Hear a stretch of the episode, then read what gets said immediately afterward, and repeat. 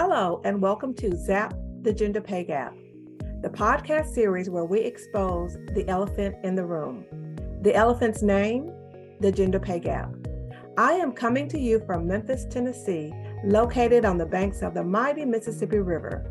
Nestled in the southwest corner of the state, Memphis is home to the blues, barbecue, and so much more. I am your host, Gwendolyn Tucker. You so very much for joining me for this episode of ZAP, the Gender Pay Gap. I am your host, Gwendolyn Tucker. I created this podcast series to do three things. One, to expose the elephant in the room, to make it visible by uncovering it and revealing its true nature. Two, to disclose some pertinent facts about this elephant that may have been previously unknown to you. And then three, determine how to dispose of the effects of this elephant in the room. Now, there's a 50 50 chance that you are a woman in the workplace. And even if you're not, you probably know someone who is. In previous episodes, I disclosed some facts about this elephant in the room, facts that are pretty alarming to me. And I take a guess that they are probably alarming to you as well. Facts about this elephant called the gender pay gap. I call it the elephant in the room because most people tend to avoid talking about it, but not me. I'm shining a bright light on this elephant. Now, in previous episodes, I've shared some bad news, such as the five alarming facts about the gender pay gap. Fact number one is that the female to male earnings ratio is 82%, which means the gap is 18%. Number two, the pay gap varies by age. As women mature, the pay gap gets wider. Number three, the pay gap is larger for women of color. Number four, the gender pay gap varies by state. And number five, the gender pay gap varies widely by occupation. Now, in addition to these five alarming facts, the gender pay gap has some very harmful effects. According to the American Association of University Women, who I lovingly call the AAUW, no matter how you slice and dice it, the gender pay gap is real. It is persistent and harmful to a woman's financial well being, not only to her annual earnings, but also the gender pay gap contributes to a woman's wealth gap. It makes it difficult for women to amass savings, to build wealth, and achieve economic security. This elephant manages to stick its trunk into a woman's paycheck every payday and take out a big chunk of her pay. I'd say 18% is a pretty big chunk. The pay gap even follows women into retirement.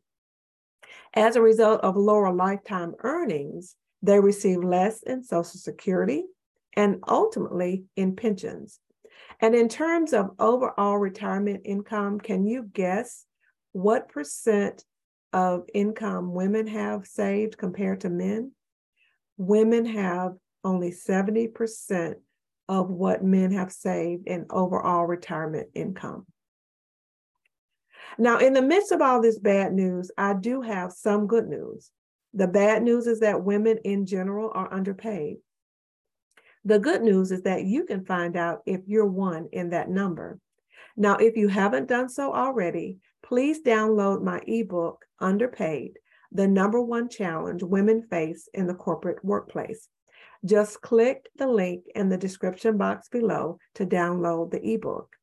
In it is a roadmap for finding out if you are caught in the gender pay gap. But more importantly, I identify how to take steps to get out. Now, this elephant is an eating machine, but I think it's high time we put this elephant on a diet. So, how do we do that? Now, going after your fortune is going to require you taking some calculated risk. And when I say fortune, I use this formula fortune equals F to the third power. The first one is faith faith that it's worth it, but more importantly, that you're worth it. Number two, fortitude. It's going to take a fearlessness and a fierceness to go after your fortune. And then finally, you're going to have to be armed with facts, with data, with evidence to back up your case. Because feeling something is due you and backing it up with facts are two different things. Now, we need confidence, courage, and certainty to go after our fortune. Now, talking about money and pay can be uncomfortable for some, but it is a necessary part of life. And my question to you is that would you rather be uncomfortable and remain in the gender pay gap, or would you like to feel uncomfortable trying to get out? Now, I mentioned to you that the number five uh, alarming fact was that the gender pay gap varies widely by occupation. Now, I have a degree in accounting and I went on to become a CPA after starting my career in paper manufacturing in cost accounting. And cost accounting was actually one of my favorite classes in college. So, as I conducted my research, I took a look at some roles I held, such as accountants and auditors, because I was an internal auditor in a paper manufacturing company. And then I also was a financial manager. So I took a look at these roles and what the gender pay gap is for these. And you will do the same for you. You will take a look at what the gender pay gap is for your occupation and profession. And I will tell you, I could not believe what I saw. Now, keep in mind that this is across all industries. Accountants and auditors, the female to male earnings ratio for accountants and auditors was guess what? 78%, which means the gap is 22%. And then for financial managers, it was actually even worse. It was 66.1%, which means the gap is close to 34%.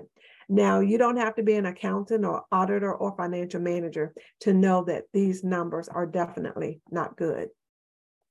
Now, after you download my ebook, Underpaid, the number one challenge women face in the corporate workplace. If you haven't done so, just click on the link in the description box below.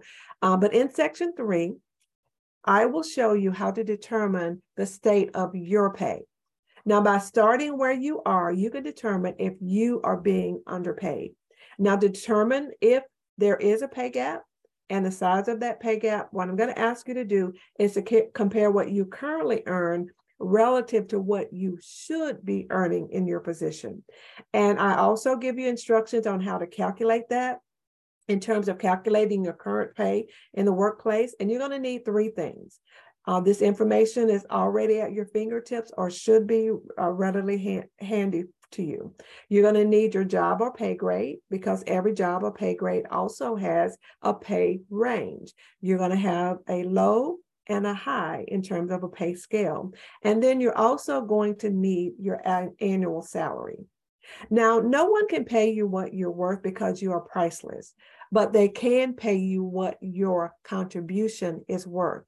And by starting where you are, you can determine if you are being underpaid. So please follow the directions that I outlined in my ebook, Underpaid.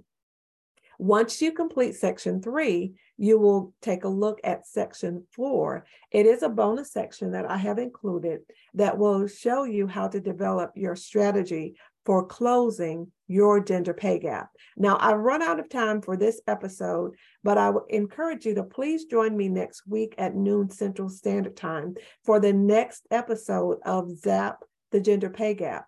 March is going to be Women's History Month, and for the entire month of March, I will be discussing how women can make history by doing a couple of things by closing their gender pay gap and showing other women how to do the same.